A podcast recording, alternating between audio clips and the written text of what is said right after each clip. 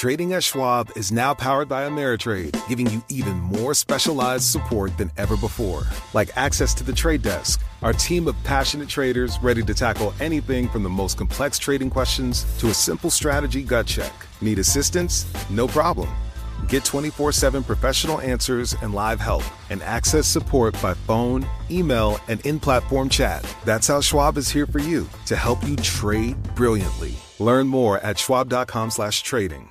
To address our new climate reality, the world needs radical solutions. Collaborate for a greener future at the Bloomberg Green Festival, a groundbreaking celebration of the thinkers, doers, and innovators leading the way. From design and culture to technology, science, and entertainment, hear from inspirational speakers and immerse yourself in climate solutions. July 10th through 13th in Seattle. Title sponsor Amazon. Get 20% off using promo code Radio20 at bloomberglive.com/green festival. Welcome to the Bloomberg P&L podcast. I'm Paul Sweeney along with my co-host Lisa Abramowicz. Each day we bring you the most noteworthy and useful interviews for you and your money, whether you're at the grocery store or the trading floor. Find a Bloomberg P&L podcast on Apple Podcasts or wherever you listen to podcasts, as well as at bloomberg.com. The big deal of the day AbbVie agreeing to buy Allergan for $63 billion. AbbVie shares down 14.6%. Allergan shares surging 27%. Joining us here in our Bloomberg Interactive Broker studios, Max Nisen. As always, we love having you, biotech, pharma, and healthcare columnist with Bloomberg Opinion. Is this a bad deal for AbbVie? Uh, I, I think so. I, I see why investors are reacting the way that they are. So the the kind of motivation of this deal is that AbbVie's biggest product, a Humira, it's a, a blockbuster used for inflammatory disease like arthritis. It's already starting to face uh, biosimilar competition in Europe, and that's coming in America in 2023. So that's going to blow just a giant hole in, in its revenue.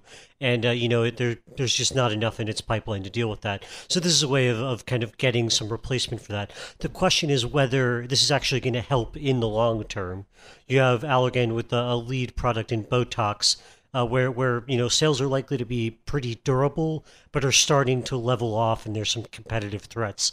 So while you get kind of this big, you know, cost cutting opportunity and a big EPS boost up front, uh, the question is what this does for the company in the long run. Yeah, it's interesting. I was just looking at the five-year chart for Allergan. It's not pretty. It's been a kind of a steady decline down from you know 300 and change down to where we were today. Um, so obviously the market pricing in the slower growth, as you mentioned, for uh, the Botox business. Do does this combined company? Are they having any discussions about? Gee, now we're bigger. We've got more resources. We can invest more in R and D and try to drive our growth that way. Yeah, so there's sort of contradictory messaging on this. On one hand, you know, in order for this deal to pay off, you're going to need to have big cost synergies. You're going to have to cut back on R&D. But then at the same time, you know more cash is going to be flowing into R&D. So so the the net of that is is a little bit confusing and and you're not buying Allergan for its R&D capability. This is a company that really deliberately had a different model. We go out and we look for the best science out there and then we we bring it in. They aren't developing drugs on their own. So kind of the fit and the added capability doesn't really come from that. It just theoretically comes from having more cash to spend on everything apart from what they're you know they spent on the deal and they're going to be spending on servicing their debt now so let's zoom out a little bit because this deal comes at a sort of interesting time in the political cycle. President trump coming out with an executive order this week talking about trying to uh, make medical pricing more transparent, transparent. and thus lowering it. I have to wonder whether a deal like this between two big pharmaceutical companies would be viewed pretty negatively by antitrust officials given where we are in the election cycle so I, I think that this one is, is actually going to be all right, even though, as we saw uh, just yesterday, Celgene is going to have to sell off uh, a drug in order to get its deal with with uh, or sorry, Bristol Myers is selling a Celgene drug to get that deal to go through. This one, there's not a tremendous amount of overlap. Uh, in the things that the, the two companies work on in the areas that they focus on. On one hand, that, that kind of brings the strategic fit into question. It probably does give them an easier time uh, with antitrust officials. And one of the reasons that this does sort of appeal at least a little bit is that Allergan is focused on medical aesthetics, on on you know Botox for the face, cool sculpting. Those are things that are are often not really pressured uh, by by you know drug cost uh, scrutiny in the same way. I just I'm struggling to understand if this doesn't necessarily lead to higher costs and better negotiating power for these two big pharmaceutical companies, other than just job efficiencies, in other words, job cuts. What are what's what's the value proposition here then? So the this is pretty clearly a, financially driven transaction. They just think that they can um, you know, benefit from the cash flow and, and, you know, by cutting, eventually drive some kind of return and diversify away from from Humira. But the big question is, you know, by the time that they're really going to need that diversification, how much is going to be there from from Allergan? It, you know, Botox has to keep delivering and stay durable, as do a number of other products. And uh, you know, there there there has to be maybe something from the pipeline, and it's a pretty weak roster of drugs uh, for the future that they're getting here. I'm just not sure that you know the the 16 or so billion in revenue that Allergan has now is, is going to be there when when AbbVie really needs it. Yeah, I'm looking at Allergan uh, stock right now. It's about you know 13 or 14 percent below the deal price, suggesting that I guess investors don't think, at least in the near term, anybody's going to come in and try to top the bid or anything like that. So it kind of goes to the issue of maybe not a lot of interest in this company. And I think Max, as you stated, it kind of looks just you know there aren't a lot of synergies. So maybe this is, as you mentioned, just a diversification move on the on the part of AbbVie. And if the question is, is it worth 63 billion dollars to diversify your revenue stream? I mean, uh, the the size of the revenue hole is just so enormous. Yep. It's, it's unprecedented. You know, Ab- Humira did nearly twenty billion dollars in sales last year. It's the best selling drug in the world. Uh, yep. Uh, replacing that takes a big deal. Uh, the question, I think, was was this the right one right. or the right use of that that big pile of capital? Yeah, exactly. Max Nisen, thanks so much for joining us. Max is biotech, pharma, and healthcare columnist for Bloomberg Opinion.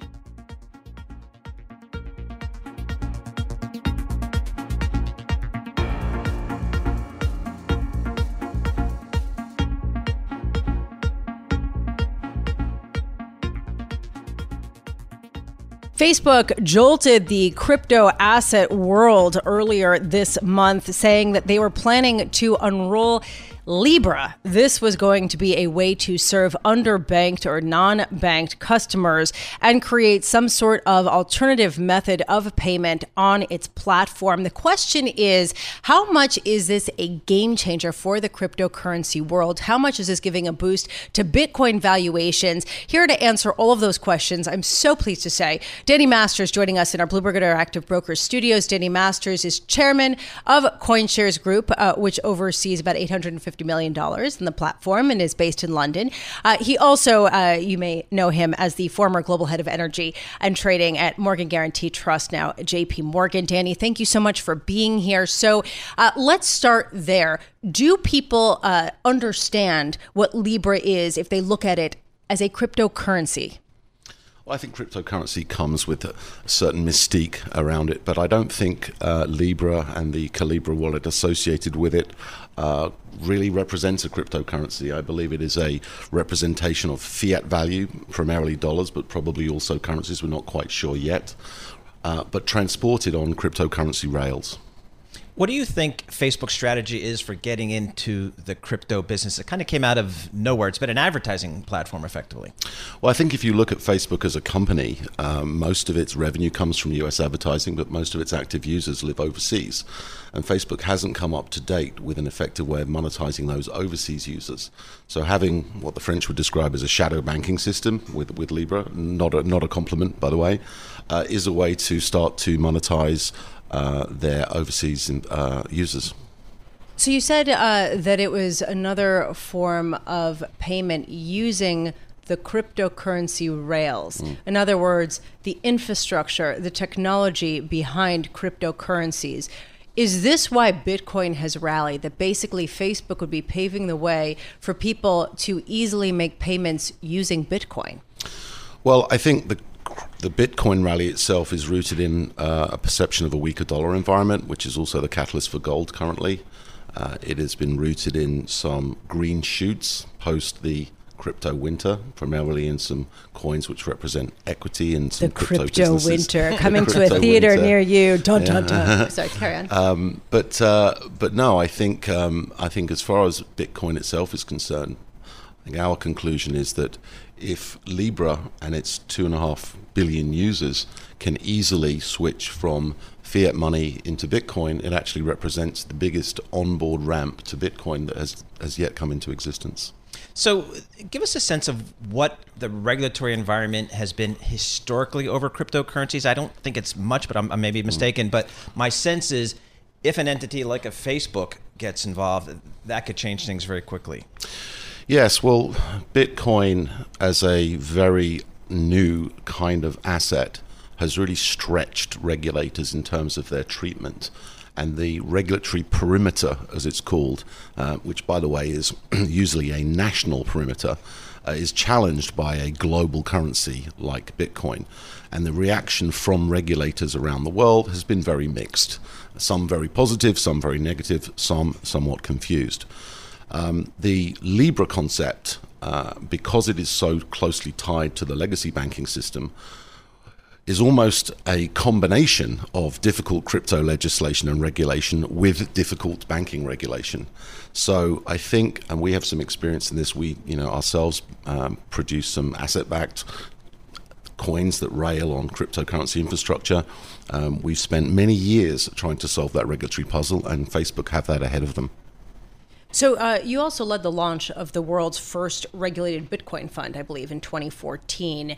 I'm wondering, as you look at this incredible rally that we've seen in Bitcoin, just absolutely surging, I have to wonder whether there still is value here, or if this is just sort of a knee-jerk reaction to uh, the end of the crypto winter mm. uh, that will be reversed. Yeah, I think in the very short term here, uh, we have to recognise that it's been a spectacular rally, you know, off of a low, low, low level uh, uh, in terms of the historical range. Um, and going forward, I, you know, I think one has to keep in mind the scale of Bitcoin, and, and indeed this is brought into light when you look at the scale of Facebook. There may be 150 million wallets for Bitcoin in existence in the world today there are two and a half billion Facebook users. It took Facebook 10 years to get from a million users to a billion users. And when you look at those numbers and that time scale, uh, I think you can clearly see there's a long runway ahead of Bitcoin. I have to look at Bitcoin prices uh, have risen from more a little bit more than four thousand dollars April first to $11,363 today. Exactly. Paul. It's an interesting chart. You put that chart up there for the last several years, and that's a picture of volatility. Uh, so, Danny, I know that CoinShares is the largest crypto asset manager in Europe. So, I want to ask you, given your perspective, step back a little bit, just for our listeners to get a sense of how do you think crypto coins or cryptocurrencies will develop and what some of the applications might be over the next several years? I think there's, you know, one of the one of the really fascinating things about Bitcoin is it can be viewed in so many different lights, um, and and it is so international. Some people consider it to be a proxy for early stage te- technology. Some people consider it to be a currency. Some a commodity, and um, and that's what you know. People can find reasons to to get you know to, to have appeal uh, from Bitcoin in many many different ways. Um, I think underlying that is the concept of some sort of a little bit of financial freedom uh, and this concept of peer-to-peer uh, transactions of originally Bitcoin, now Libra, and potentially other assets in the future. And I think that's in response to you know a banking system which is. Uh, and an asset transfer system which is actually quite dated now. So, where are we, just uh, quickly, Danny, in the evolution of institutions adapting or adopting uh, cryptocurrencies?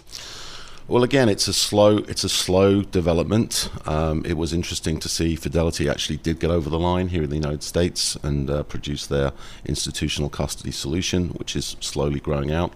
Um, Coinbase also here in the US are making a big push uh, on the institutional custody side as well. And so, you know, I think we can say that this whole episode with Bitcoin to date has happened in isolation of institutions, and institutions will not arrive until we can say with certainty your assets are not going to disappear or be hacked. That doesn't happen in any other institutional asset class, um, but that seems to be, you know, uh, in the in the immediate future, and I think that's going to be a positive. Danny Masters, thank you so much for joining us.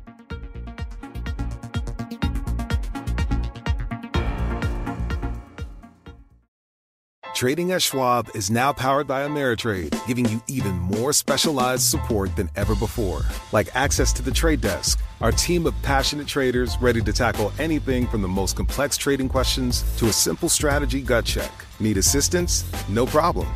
Get 24 7 professional answers and live help, and access support by phone, email, and in platform chat. That's how Schwab is here for you to help you trade brilliantly. Learn more at schwab.com/slash trading.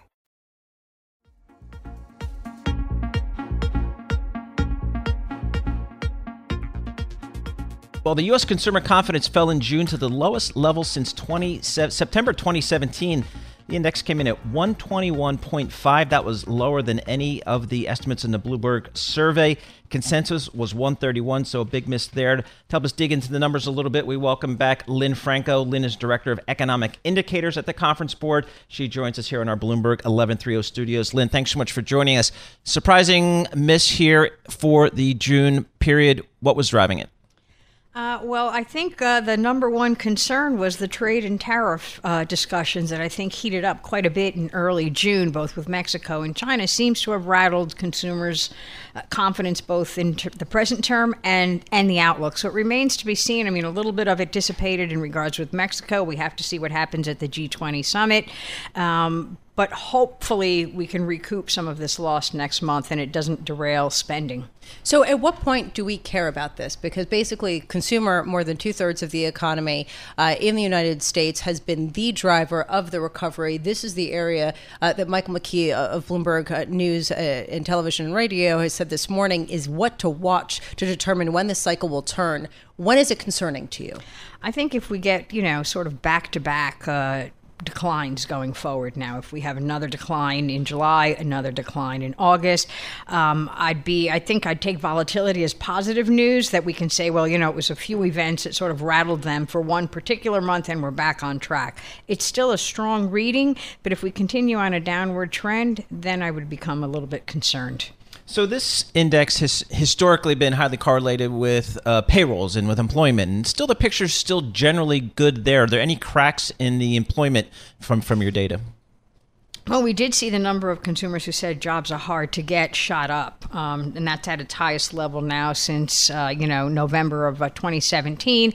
And I think that could be related to the employment data that we saw in May, where there seemed to be you know we're not hiring but we're not firing either, and there was a pause there. So I think we need to keep an eye on what happens in terms of jobs uh, in the months to come as well. And can, you just give us a sense of the read through of the consumer confidence data with uh, potential increase or slowdown in the U.S. U.S. economy? In other words, what's the lag effect here?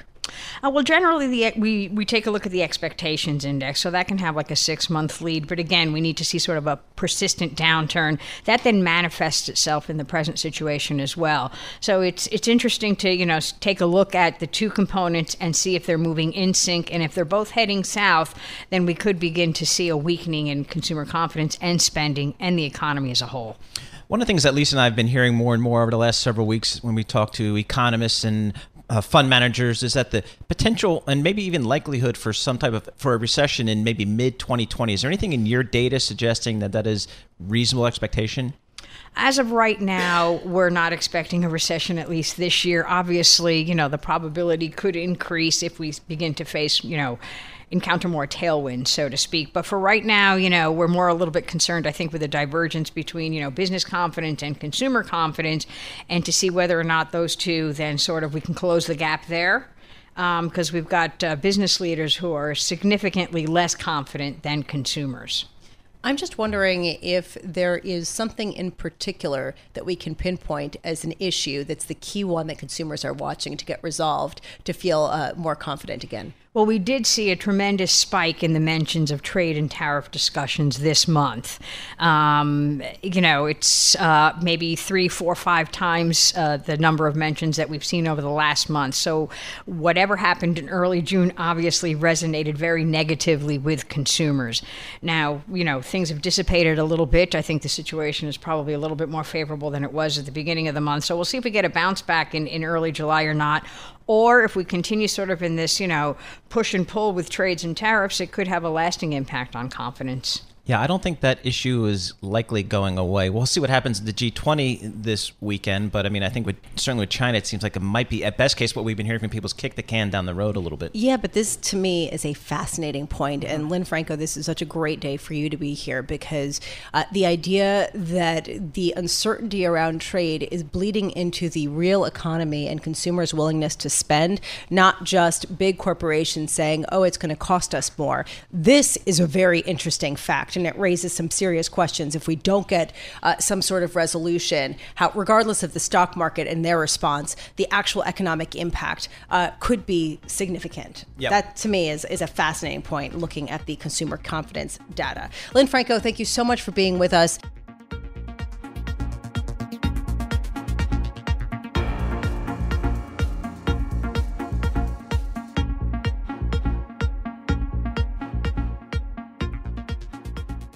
As geopolitical risk abounds in a number of corners around the world, uh, this being reported overnight by Bloomberg News that President Trump evidently mused to confidence about withdrawing from a long-standing defense treaty with Japan. This, according to people who spoke with Bloomberg, uh, who didn't uh, want to be identified. Joining us now to discuss Hal Brands, Henry A. Kissinger Distinguished Professor at Johns Hopkins University School of Advanced International Studies, also a Bloomberg opinion columnist, joining us from Baltimore, Maryland. Hal, thank you so much for being with us. So let's just start there with this concept of upending uh, this defense treaty with Japan. What would this mean for the U.S. and its relationship with that nation? It would mean a pretty significant alteration of U.S. relations, not just with Japan, but with the entire Asia Pacific, in the sense that the U.S. alliance with Japan has been the cornerstone of America's strategic posture in that part of the world uh, for over 60 years at this point. Uh, it's been the, the cornerstone of peace and security in a, an incredibly dynamic region. And so, if the United States were to pull back, if it were to withdraw from that alliance, uh, it would fundamentally upend both geopolitical and geoeconomic arrangements in the region. So, Professor, would you, if the if the U.S. were to pull out of this longstanding arrangement, would it materially weaken the U.S. in that region of the world, in your opinion? Certainly, uh, you know, the United States derives an enormous amount of influence because it has security alliances with key countries throughout the region, Japan being the most important. And so, if the United States were no longer so closely uh, allied to Japan, or if it went so far as to terminate the alliance, there would be far less reason for Japanese leaders to listen to American leaders on a whole variety of issues. So I guess there's a question of how much President Trump was taking this seriously, how much this was just musing uh, on the heels of some report by President Trump. And we don't have the details on that point, but there is a question how much can President Trump do unilaterally, both with this as well as some of his other threats with Iran? How much can he do without congressional approval? You would probably get differing opinions on that in the sense that I would imagine the president uh, would argue that he has the authority to withdraw unilaterally from uh, various treaties that the United States has signed, but I imagine the Congress would have a different uh, opinion, and so, so, there would be a, de- a degree of, of conflict within the U.S. system over that question. But but pivoting to the the point you raised about whether the president is serious, I think there are a couple of things to keep in mind. One, this is a recurring theme with this president. He's openly or privately mused about withdrawing from a number of American alliances, including NATO and the U.S. Japan alliance, since becoming president and even before. And I think that the general perception is that this is probably more blowing off steam than anything else, but these reports still have a concrete effect because they certainly can't do much for the self confidence of U.S. allies in tense parts of the world. So, Professor, one of the backbones of some of these discussions from President Trump about pulling out of some of these alliances is that uh, other countries don't um, shoulder their fair share economically. So, uh, presumably, here, in, as it relates to Japan, uh, it's uh, costs the U.S. a lot of money to have our uh, presence in Japan. Is that type of thinking, i.e., that we shoulder too much of the economic burden of patrolling the world, uh, is that shared widely within D.C.? Within DC, I think the answer is probably no for a variety of reasons. Uh, and one reason is that the costs of stationing American forces in Japan and other countries are often exaggerated because Japan, like South Korea, like Germany, provides significant amounts of what's called host nation support for American troops. In other words, the Japanese government defrays a significant portion of of what it costs for the United States to station forces in Japan. The other thing that's worth remembering is that we don't uh, pledge to defend countries like Japan because we think it's in their interest to do so. We we do that because we think it's in our interest to do so. We think that it will make for a more peaceful and stable Northeast Asia, and that in turn will benefit the United States geopolitically and economically. Now, that said, there has been a degree of discomfort um, stretching back over a number of administrations about whether Japan is bearing as much of the burden as it ought to in terms of providing stability in that region and beyond. And I think that's a fair debate to have, but going a step further and thinking about withdrawing from the alliance would be going too far. Meanwhile, President Trump tweeting this morning about Iran, saying that Iran only understands strength and power, uh, that Iran put out a quote, very ignorant and insulting statement, and talking about how uh, overwhelming force, which would be his response uh, to any attack by Iran, will be met uh, with obliteration potentially. I'm just wondering how seriously do people take this? I, am looking again. We've been looking at the price of oil; it's not responding that much. I think people are starting to perceive that there are contradictory tendencies in the president's policy toward Iran. So, on the one hand, he's very serious about getting tough with Iran and trying to put additional pressure on the regime and forcing the regime to accept uh, some deal that would be more stringent than the one that the Obama administration negotiated. On the other hand, the president made quite clear last week that he really has no interest in taking on another military conflict, particularly in the Middle East. This has been a theme of his campaign rhetoric going back to 2015, and there's no reason to think that he has changed his mind. And so I think what what people may be doing is is assuming that while the president will talk tough, he will ultimately uh, decide not to pull the trigger on a major military operation vis-a-vis Iran unless the United States is significantly provoked. Hal Brands, thank you so much. Hal Brands is a Henry A. Kissinger Distinguished Professor, Johns Hopkins University School of Advanced International Studies. He's also a Bloomberg opinion columnist, sharing his views on uh, the U.S. Uh, Japan uh, Defense Pact. Thanks for listening to the Bloomberg P&L podcast. You can subscribe and listen to interviews at Apple Podcasts or whatever podcast platform you prefer. I'm Paul Sweeney. I'm on Twitter at PT Sweeney. I'm Lisa Abramowicz. I'm on Twitter at Lisa Abramowicz1. Before the podcast, you can always catch us worldwide on Bloomberg Radio. To address our new climate reality, the world needs radical solutions. Collaborate for a greener future at the Bloomberg Green Festival, a groundbreaking celebration of the thinkers, doers, and innovators leading the way.